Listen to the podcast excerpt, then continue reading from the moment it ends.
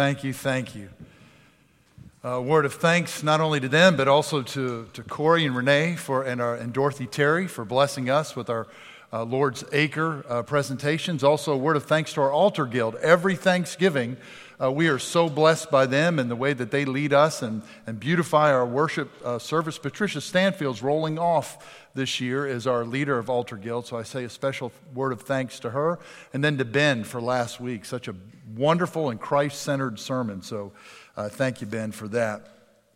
If you keep your Bibles open, we're going to be in John 6. I want to go down to the latter part of that passage, but we'll start first in John 6, 1 through 11. There's some things that catch John's eye that I want to make sure that we don't pass up, especially during this week where we recognize God's providence in, in the origin of our country, and we give thanks to Him for His continued hand upon us. There's something that catches John's eye here and even later that I want to make sure we don't miss. I was appointed to Christ Methodist Church, I think in 2001, as the pastor over college ministry, young adult ministries. And John Case was retiring at that point and so, right after I got there, he retired, and then he brought in a new pastor a month later, Cliff Wright. Um, I will say to you, things did not begin well with Cliff because as soon as he got there, he bought this brand new Jeep that I don't, I'm colorblind. I could see this car. It was like a canary yellow or incredibly bright yellow, but it wasn't the color that was the problem. The problem is he kept going to Hooters every day for lunch. And so here we are as a staff saying, How, who, I'm, I'm a rookie. I'm brand new. I'm not saying it. Rachel, you say it. No, you say it. We were, who, how are we going to approach this pastor of this wonderful church? And he's a wonderful man of God. But you can't be going to Hooters every day if you're the pastor of Christ United Methodist Church. I think finally we, somebody drew a short straw, uh, straw and they either said something to him or maybe they went, you know how church people can do. They probably drove by and checked the license plate, you know, and checked him. It wasn't him. it wasn't his car.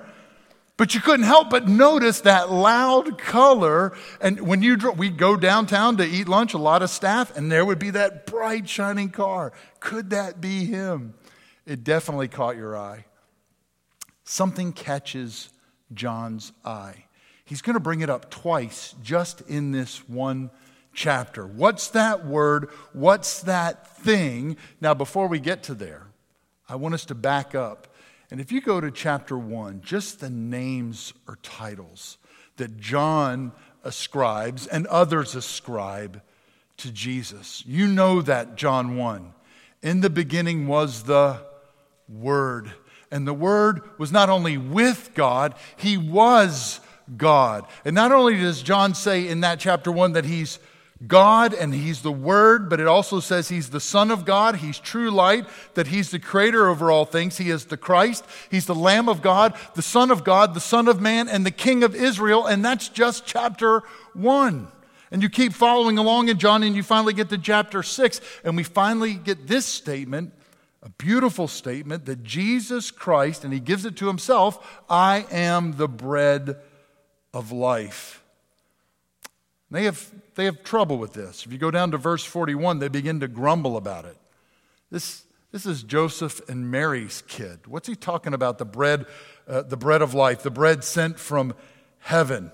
We, we, we, we, we wrap our hands around, yes, John 14, he is, he's with us, but, but what they couldn't miss is the one who was with us was the very Word of God, the Lamb of God, the second person of the Holy Trinity. This is the bread of life, God Himself in our midst, in flesh.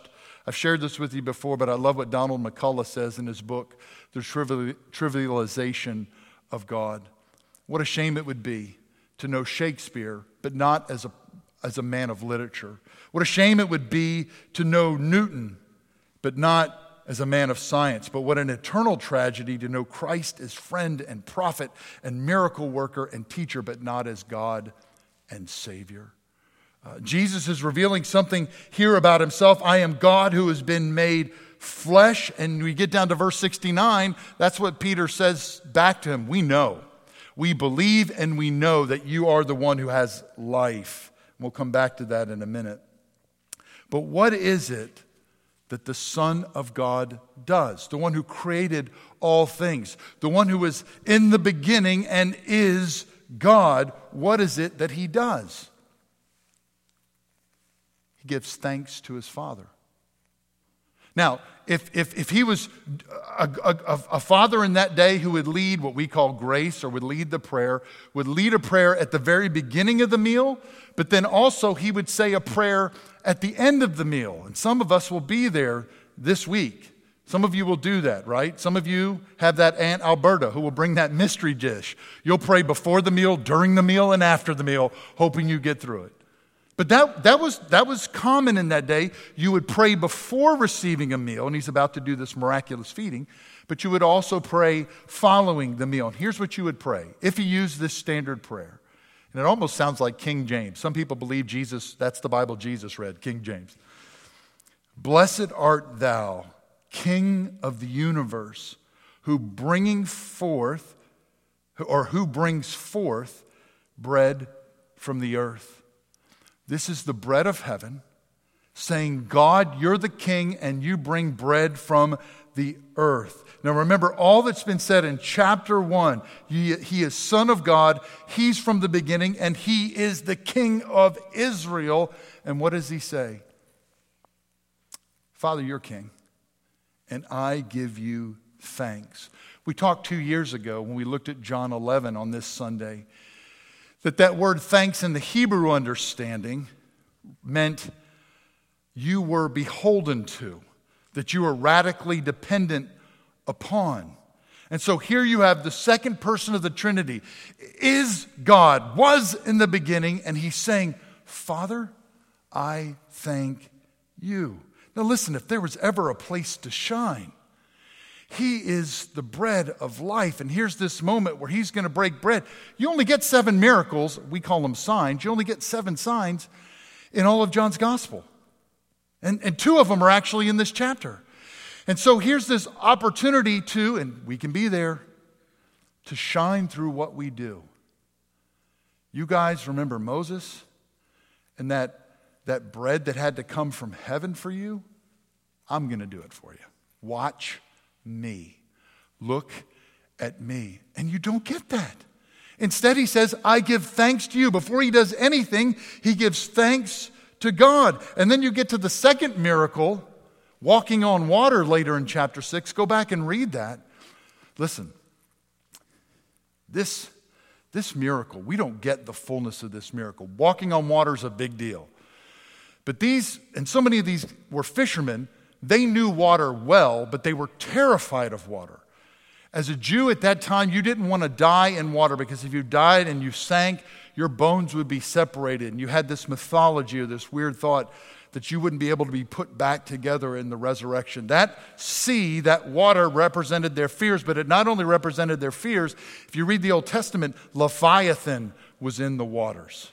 Not only that, those other gods who were bound by creation. They were bound by tides.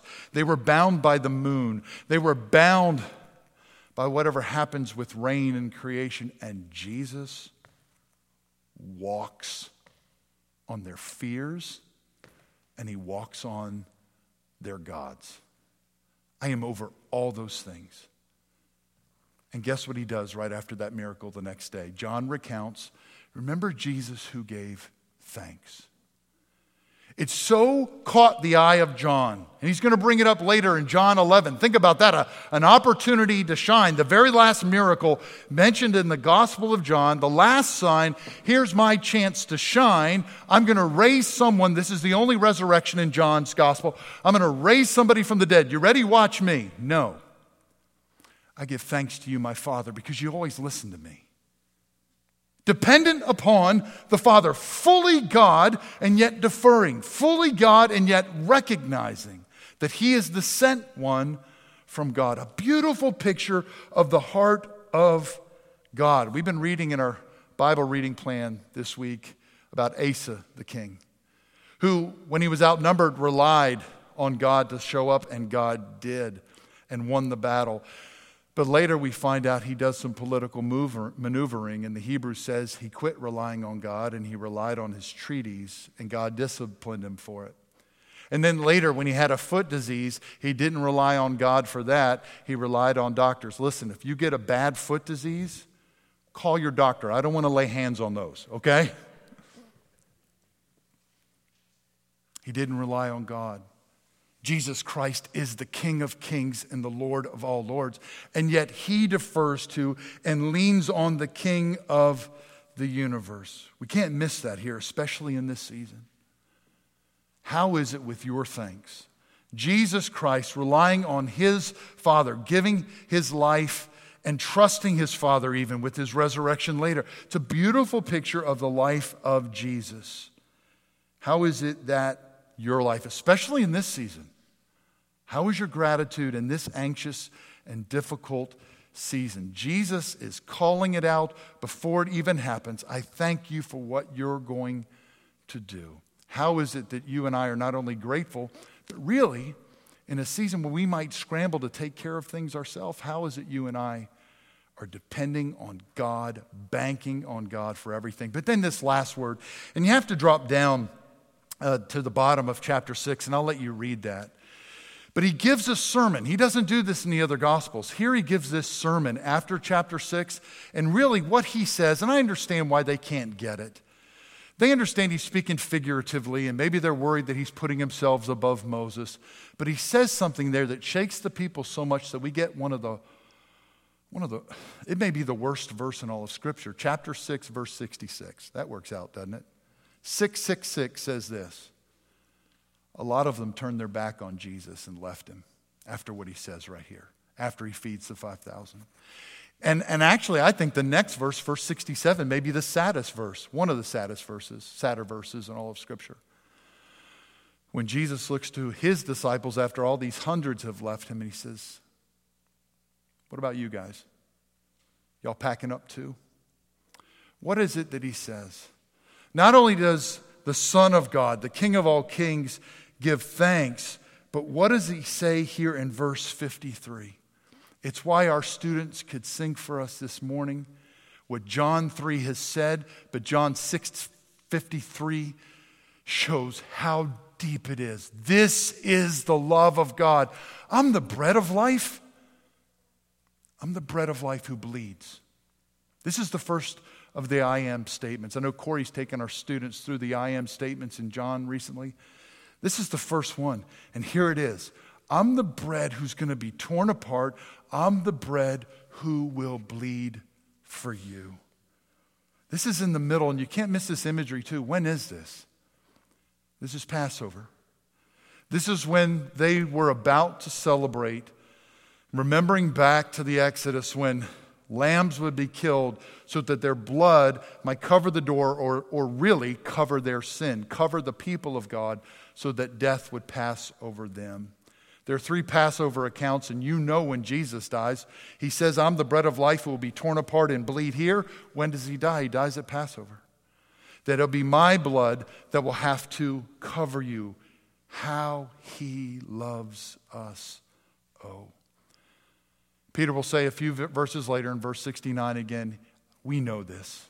We believe this. That's my prayer this morning, that you would know and believe it. But it's also my prayer for us that already know that to rest in that. I was blessed this week to receive an email from somebody in our church, Hebrews 10, which recounts uh, uh, Jesus' gift to us in his body and in his blood. Hebrews 10, 19 through 25.